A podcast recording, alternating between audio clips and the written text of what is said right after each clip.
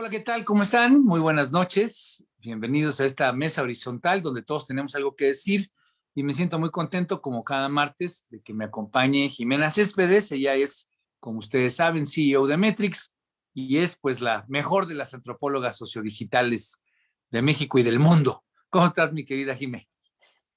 Muy bien, Armando. Muchas gracias. Buenas noches a ti y del auditorio. Arrancando con buen humor este programa y bueno, pues muy contento de tenerte aquí, Jimena, y bueno, yo soy Armando Ríos Peter, como saben, y eh, pues contentos de poder compartir este espacio en el cual vamos a analizar los principales temas que han estado pues generando polémica, discusión en las redes sociales. Y el reporte de Metrix pues hoy trae algunos temas interesantes que ya adelantabas, Jimena, en eh, programas anteriores, especialmente el tema de las mujeres que ha venido increciendo, ha venido eh, incrementándose y pues cuéntanos, por favor, Jimena, cómo está precisamente eh, lo que ustedes encontraron alrededor de, pues ya este movimiento que está instalado, eh, que incluso había pancartas de mujeres haciendo el señalamiento de rompa el pacto, era lo que decían las mujeres. Eh, Félix Salgado, al igual que muchos de los temas relacionados con mujeres, ha sido parte de la conversación poco empática que ha tenido el gobierno federal con efectivamente estos temas. Y este, digamos que fue así como la base más grande que hemos tenido durante todo el año, pensando que este, este tema lo hemos comenzado a medir desde, la, desde el año pasado. ¿Te acuerdas? Pues ya casi va a ser otra vez 8 de marzo, entonces otra vez vamos a seguir con los, con los temas de los movimientos femeninos, pero en este caso sí se mezcló la política con, un, con una reivindicación que genera, o sea, que han estado muy pendientes las mujeres, más aún desde, desde pandemia. ¿Qué es lo que ha pasado en este caso? En realidad prácticamente todo ha sido negativo, prácticamente un 76% ha sido negativo hacia el gobierno federal por la decisión de mantenerlo como candidato, eh, como candidato a la gobernatura. Y en este caso, digamos que hubo cuatro tendencias los cuales em, formaron parte de la conversación. El primero fue ya Chole, que no necesariamente lo posicionaron las mujeres, sino que el presidente con sus comentarios, digamos que es lo primero que agarran, y entonces ese fue el más difundido. Pero sí hubo dos que posicionaron las mujeres y que ya hay incluso un movimiento específicamente de solicitud para que bajen la candidatura a través de Movimiento Ciudadano junto con algunos, algunas partidarias feministas y fue cuando con las tendencias de un violador no será gobernador, presidente rompe el pacto y ningún agresor en el poder. Y digamos que adicionalmente, y esto subió no solamente porque se metieron grupos feministas más algunos políticos, pero adicionalmente, y aquí creo que es de resaltar que cuando Diego Luna se mete en estos temas, aumenta el volumen de la conversación, porque entonces ya se vuelve adicionalmente un tema de espectáculo. Bueno, ahí, digamos, creo que vale la pena seccionar cada uno de ellos. A mí me llamó mucho la atención este de rompa el pacto, porque a final de cuentas eh, estaban estas eh, pancartas, estas cartulinas donde cada mujer empezó a subir sus fotografías y bueno, esto se viralizó como parte de, pues, de un proceso de, de exigencia y de articulación digital, donde en los contactos, la solicitud en las redes de WhatsApp, pidiendo que la gente subiera estas eh, expresiones y como bien lo dices tú, se cruza con lo político porque a final del día el presidente al plantear el ya chole, pues se vuelve a generar una, una dinámica, digamos, de, de, como dices tú, de poca empatía, pero en realidad una frase desafortunada, porque teniendo los datos y los números que se presentaron alrededor de los feminicidios el año pasado, solamente los feminicidios en el 2020 crecieron casi un 1.3% respecto al año anterior.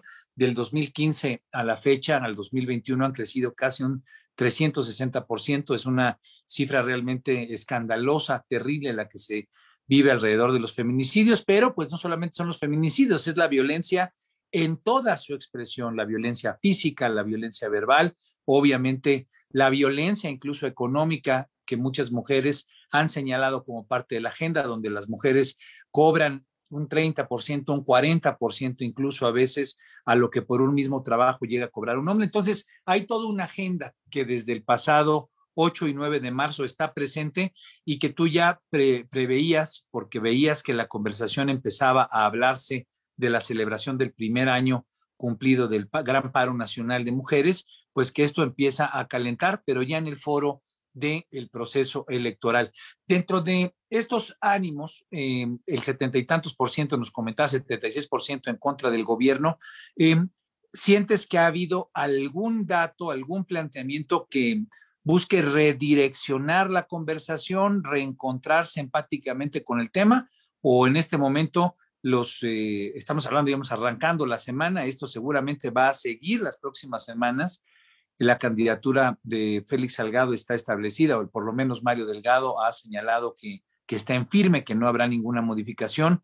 Ha, sentido dos preguntas. Una, que esto pueda incrementar su dimensión. A mí me parece que este tema puede inclusive llegar a escala internacional. Creo que puede serlo. Recordemos que el 8 de marzo el movimiento es de escala internacional, el tema de la violencia contra las mujeres.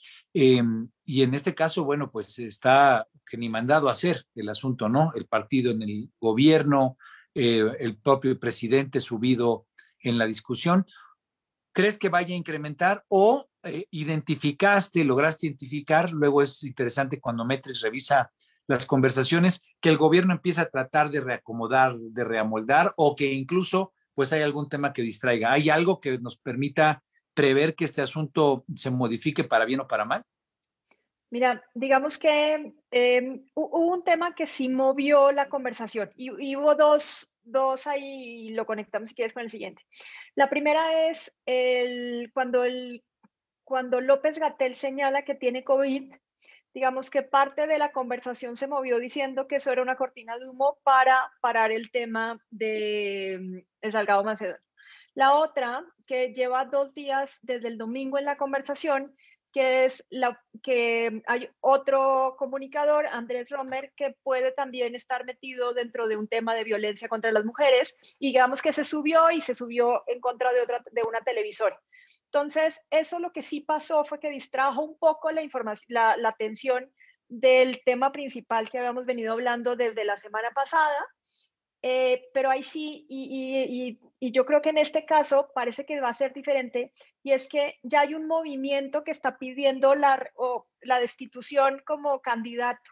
Entonces, mientras ese, ese proceso siga, puede ser que no lo suelten, pero sí va a depender mucho de que haya una cabeza, la cabeza, por decir así, de las mujeres, que no permita que cualquier otro distractor se desvíe el movimiento de lo que quieren lograr y que además en este caso sí, hay, yo, yo que nunca me meto en estas cosas, en este caso sí creo que es muy válido. O sea, digamos, eh, ahí es importante rescatar este tema que también surgió eh, de un comunicador, como bien dices tú, en el cual eh, hay tres casos, entiendo que también están señalando, pero eso a final de cuentas como que es, es agua que llega al mismo río, ¿no? A final del día, pues tiene que ver con aspectos de violencia o de acoso, en fin, y, eso parecería que va a reforzar todavía más la discusión alrededor de... ¿Sabes qué pasa ahí? Cuando el movimiento de MeToo de hace dos años, en el 2019, lo que pasó fue que se comienza a desvirtuar por una razón comienza todo el mundo a denunciar a todo el mundo. O sea, por e, el, peligro de comenzar a hacer eso es que no vas uno por uno, porque el trabajo tendría que ser, vamos bajando de a uno por uno. Cuando comienzas a mover tanto la conversación contra varios, llega un punto en donde la gente ya no sabe si es cierto o no, o más bien se desvirtúa un movimiento, porque dices, ya, va a comenzar otra vez la gente a, a atacar a otros y no necesariamente tenía todas las pruebas al respecto. Entonces, si sigue así, puede que pase lo mismo que el movimiento de MeToo de hace dos años. Esperemos que no. Y más bien se concentren los esfuerzos en ir, como te digo, uno tras otro. O sea, ese tendría que ser parte de la movilización de las mujeres. Entonces, lo que logro detectar que tú decías cuando hablabas de la cabeza es que ruede una primera cabeza. Ya, entendí, porque yo dije algo, algo no, no alcancé a entender, pero bueno, ya entiendo. El asunto es, digamos, que cuando se, se genera, digamos, demasiada discusión sobre muchos temas en los cuales incluso lleva, llega a haber poca información, se, se, pues se genera confusión de qué puede ser cierto y qué puede no ser. Y en ese sentido, lo que, lo que tú has visto en el contexto digital es que cuando hay un tiro de precisión, una claridad respecto a un caso en particular, es cuando el movimiento se aglutina, logra tener mucho mayor músculo y obviamente mucho mayor capacidad, no solo de articulación, sino de exigencia. Bueno, y pues, tienes eh, además un caso de éxito, que al final eso es lo que están buscando las mujeres.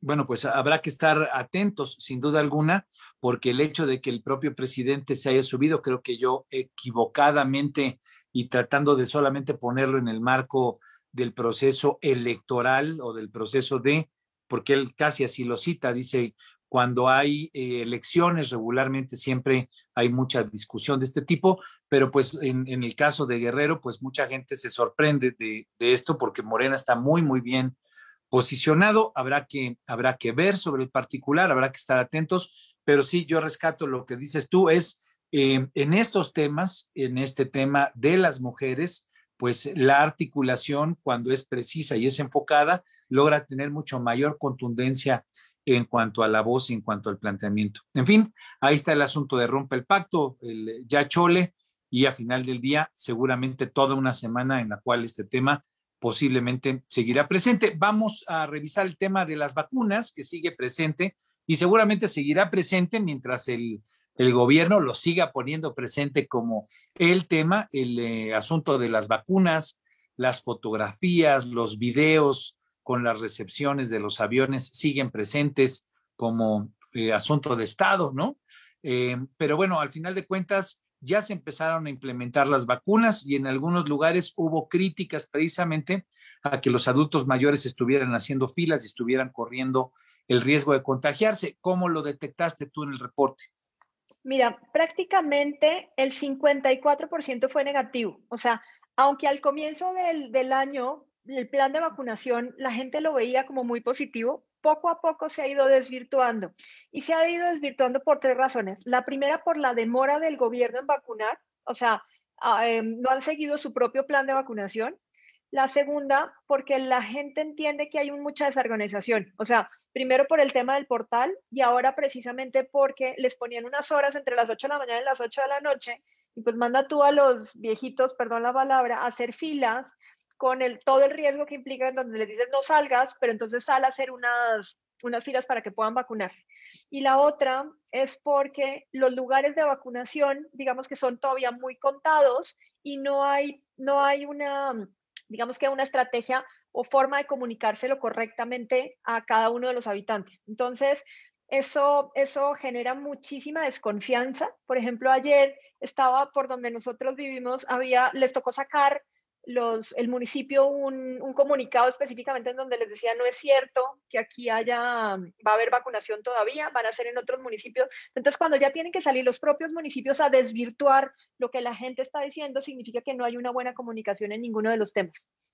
Bueno, y a final del día, eso junto con la incertidumbre respecto a si en otras demarcaciones llegarán más vacunas. En, eh, digo, cito, por ejemplo, lo que me tocó pues, estar eh, pues como con más atención, Coajimalpa, que es donde vive un servidor, ahí donde, donde estamos presentes, pero en, eh, también en el caso de Milpalta o en el caso de Magdalena Contreras, se acabaron las vacunas, no lograron todos los adultos mayores poder llegar eh, y eso, pues obviamente genera incertidumbre para los que no lograron cubrirse ahí, pero genera más en las otras 13 demarcaciones, por lo pronto de la Ciudad de México, respecto a nosotros cuando no están llegando las vacunas suficientes. Y entonces se empieza a retroalimentar lo que tú has dicho, ¿no? No está muy claro el plan de vacunación, eh, se, ha se ha desvirtuado este por las demoras, hay desorganización y en ese sentido parecería que en el debate y en la discusión digital esa zozobra o esa incertidumbre va a estar presente, ¿no? Sí, es correcto. Y adicionalmente le metieron un tinte político. O sea, eso no, no se puede desvirtuar de una cosa y la otra. La primera porque señalaban que la solicitud de tomarse la fotografía con la credencial del lector era para tomar los datos para elecciones futuras y la otra, digamos que ya viene el tema de López Gatel, en donde dicen, pero si supuestamente se había vacunado porque si, era que lo querían quitar de la película y poner a alguien más ya al plan de vacunación, que todo, ahí, ahí sí entran todas las teorías de conspiración. A ver, cuéntanos un poco más, porque sobre eso sí vi que hicieron una, una de las arenas que hace, que hace Metrix sale López Gatel, saca el comunicado, eh, hay quienes empiezan a burlar, hay quienes empiezan a desearle pues sana y pronta recuperación. Eh, ¿Cómo estuvo la discusión? Eh, hablando, digamos, de un personaje que pues ha sido uno de los centros de, de atención desde hace 10 meses en esta materia. Mira, a diferencia, ahí se nota que no es el presidente, porque a diferencia del presidente que todo el mundo le deseaba una pronta recuperación, aquí no hubo tanta gente deseándole pronta recuperación. Creo que un 33% eh, de, sobre su propio mensaje, incluso le, le, deseaban, le deseaban eso. De ahí comenzaron las teorías. La primera que decían que estaba vacunado, entonces salieron unas fotos supuestamente falsas en donde no estaba vacunado de COVID, sino que había sido vacunado contra la influenza. Esa fue la primera. La segunda, relacionada específicamente con si tendría que ser esto una cortina de humo por el tema de, de Salgado Macedonio o si más bien era una cortina de humo por el tema de las vacunas, o sea, del plan de vacunación que no he podido manejar. Y la tercera, que digamos que es la que se está moviendo en estos días, es si más bien lo que quieren hacer es quitarlo ya de, del, pues, del foco de los medios, porque ya es como el amigo incómodo, y más bien ponen a alguien más a que maneje el plan de vacunación. Digamos que esas serían como las tres principales que hay por ahí moviéndose en los medios. Bueno, y esa, esa yo creo que va a cobrar, va a cobrar eh, auge, va a cobrar relevancia.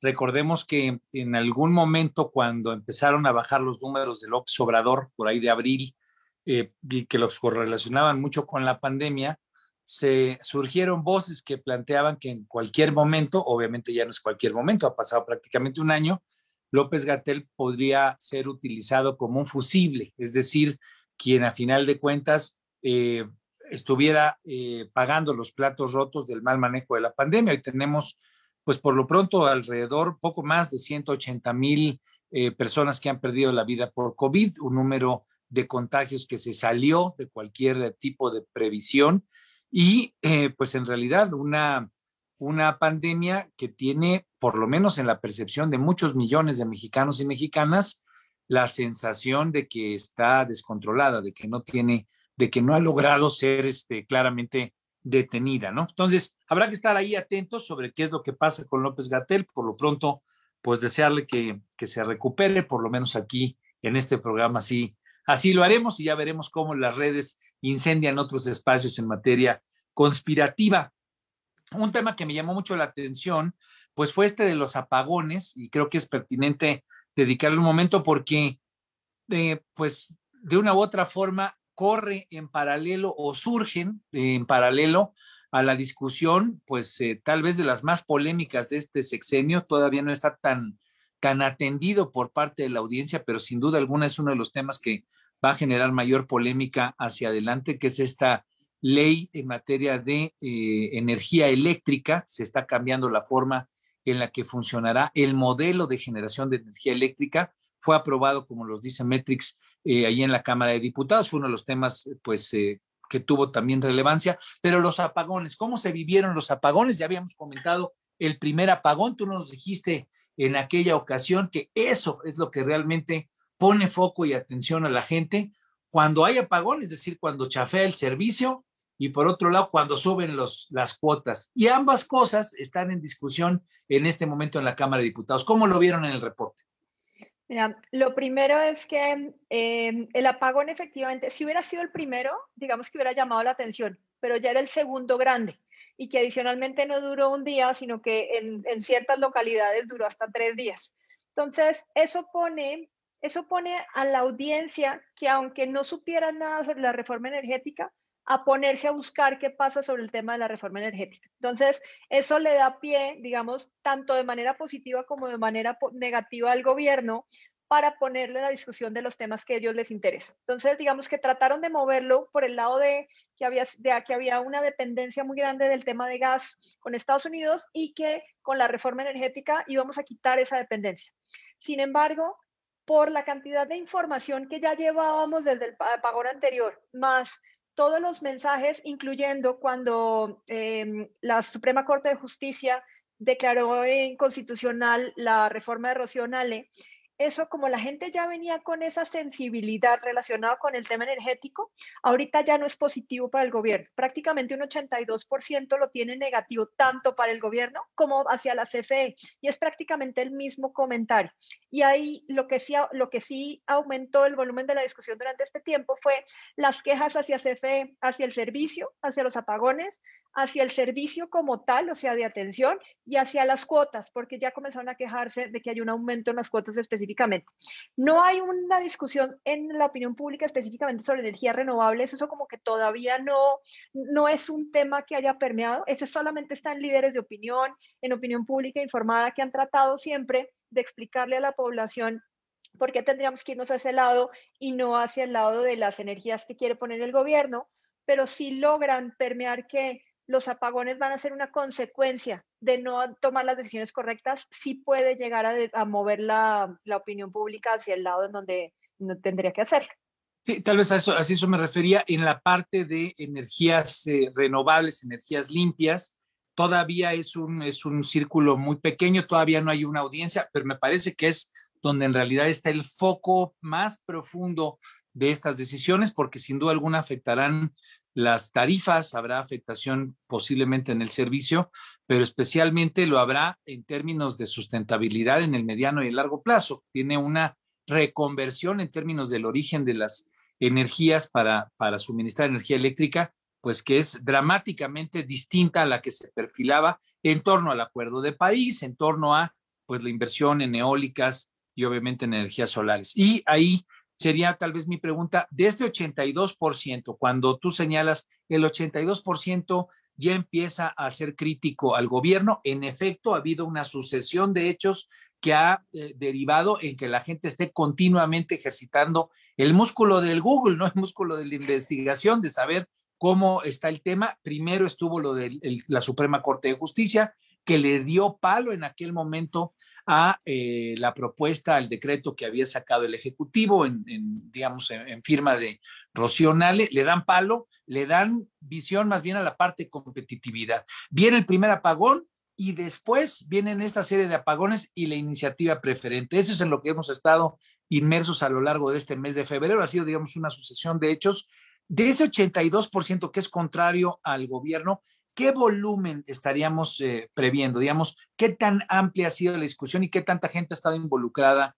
Eh, porque ves que muchas veces ustedes miden no solamente eh, los, los a favores o en contra, sino la dimensión, la magnitud, los millones de vistas o los millones de compartidos. Mira, en este tema llegamos a más de 100 millones de personas. Eso significa que le, afectó a los mexicanos, pero también seguramente a los mexicanos que viven del otro lado, o sea, porque pues, sí tenían mucha relación una cosa con la otra. Entonces, al menos un mexicano, o sea, todos los mexicanos durante las últimas semanas han visto un mensaje relacionado principalmente con el apagón, con CFE y con las declaraciones del gobierno.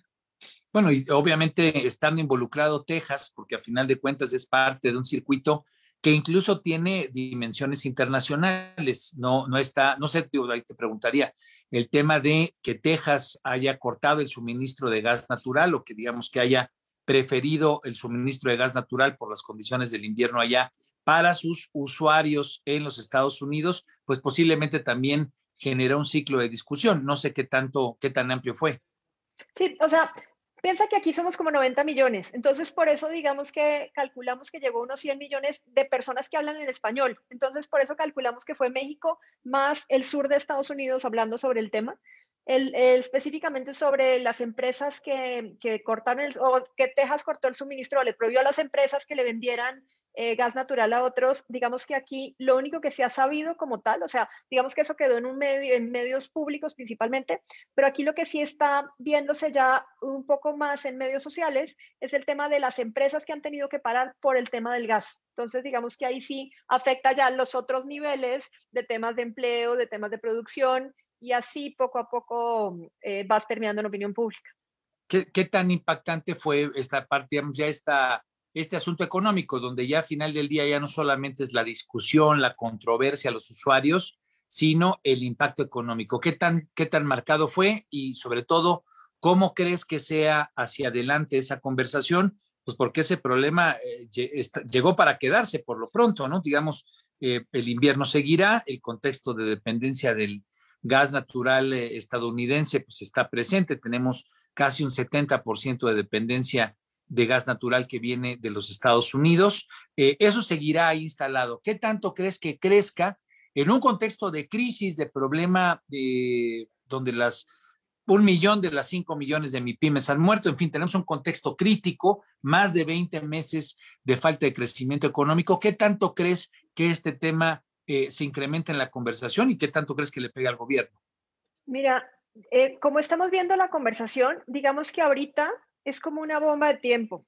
Entonces, lo que están haciendo es que, aunque lo van, lo van enterrándolo, o sea, de las plantas que están cerrando y los van enterrando, de pronto entonces sale cuánto costó, la, cuánto realmente costó cancelar el aeropuerto y entonces eso se le suma a esto que fue la discusión, digamos, de estos días. Después entonces, cuánto implica la reforma energética y entonces lo van poniendo, o sea, como que le estamos poniendo números encima de, de los otros males que no, no necesariamente son completamente tangibles para la opinión pública, pero que si aumentan el volumen de, nos está costando mucho el gobierno federal. O sea, digamos que al final esa es como la, la a grosso modo, la opinión de, de, lo de, lo, de lo que están viendo todos los días dentro de los medios digitales. Bueno, y qué bueno que lo comentas, porque seguramente en el reporte la próxima semana este tema de la Auditoría Superior de la Federación, que ya ha empezado a ser relevante, ha empezado a ser eh, el tema más eh, que más ha ocupado las discusiones, por lo menos entre el lunes y hoy, estará presente, ¿no? No solamente el costo de oportunidades, lo que significó haber cancelado el Aeropuerto Internacional de la Ciudad de México, sino cómo ha habido eh, problemas supervisados, en este caso por parte de la Auditoría Superior de la Federación, en cuanto a la implementación de programas, ¿no? Eh, documentos falsos, la ausencia de beneficiarios, falta de claridad respecto a eh, montos de recursos en obras públicas. Seguramente eso va a abultarse y creo que tú lo subrayas muy bien. Creo que la pregunta que estará discutiéndose en las redes sociales es qué tanto nos está costando este gobierno. Y obviamente quienes defienden al gobierno, pues qué tanto este gobierno ha sido positivo. Seguramente ahí tendremos algunas cosas, algunas cosas importantes en la discusión. Ya para cerrar, mi querida Jimena, y siempre se nos va como agua este, este, este segmento, pero bueno, eso, eso es bueno, ¿no? Hay que ir escarbando lo que van debatiendo las redes sociales. Eh, ¿Cómo viste este tema del Tribunal Electoral que echa para atrás una resolución del Instituto Nacional Electoral en la cual le, le prohibía al presidente incidir o digamos hablar sobre el proceso electoral, de estar en las mañaneras teniendo, digamos, conversación que pudiera tener eh, impacto en el contexto electoral. ¿Cómo viste esta resolución y cómo reaccionaron las redes sociales?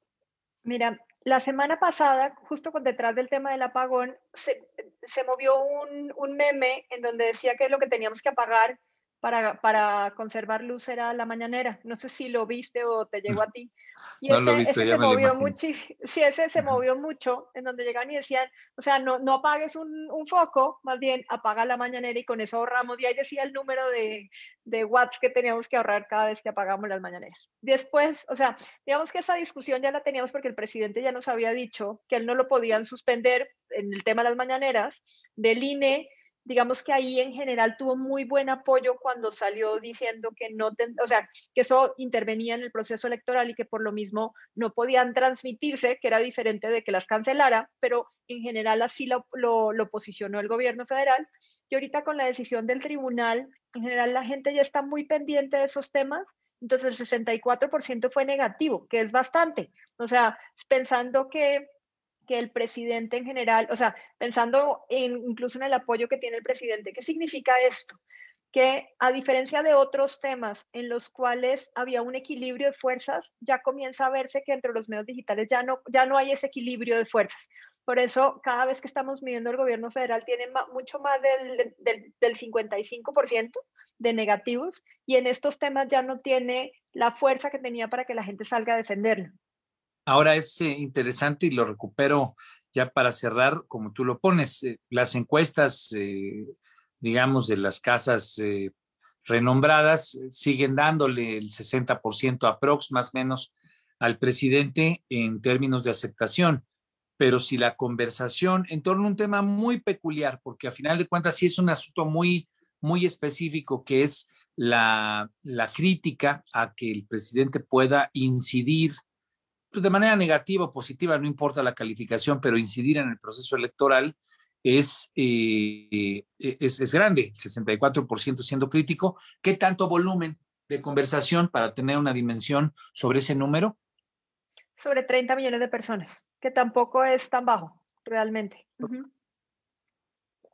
O sea, es un número grande, una tercera parte, digamos, de los usuarios digitales, porque cuando tú das el 90 millones es precisamente el, dato para los usuarios digitales, pues una tercera parte no es, un, no es un dato menor. Todavía no es una mayoría, pero es un dato que hay que tener ahí presente y que sí, lo que nos deja claro es un malestar, por lo menos de un segmento de la población, de que en materia electoral, pues eh, eh, no tengamos en este caso una presidencia de la República que se mantenga al margen y que sea percibida precisamente como neutral en un contexto en el que los mexicanos deben decidir de manera libre, obviamente informada, pero sin sesgo alguno. Pues en fin, vamos a estar atentos. Ese tema en particular, el, último, sin duda alguna va a seguir dando mucho de qué hablar. Esperemos que no haya más apagones, pero bueno, eh, el tema de la energía eléctrica estará presente. Habrá que ver qué pasa en el Senado de la República y sobre todo de cara a el próximo 9 de marzo, 8 y 9 de marzo, el asunto que Metris ya tiene registrado ahí, pues habrá que ver si rueda una o mil cabezas, como, lo, como se planteaba aquí. A final de cuentas, es un tema en el que coincidimos por lo pronto Jimena y un servidor, que se necesita pues parar ya cuanto antes la violencia de género en nuestro país y ahí pues toda la articulación que se pueda hacer estaremos apoyándola por lo menos de corazón, en espíritu y en mente. Pues les mandamos un abrazote fuerte, te agradezco mucho, Jimena. Eh, Nos vemos la próxima semana, ¿no? Nos vemos la próxima semana. Y bueno, pues muchas gracias a todo el auditorio. Eh, los invitamos a la próxima semana a vernos aquí en Mesa Horizontal. Yo soy Armando Ríos Peter y un abrazote fuerte desde Radio 13 Digital. Muchas gracias.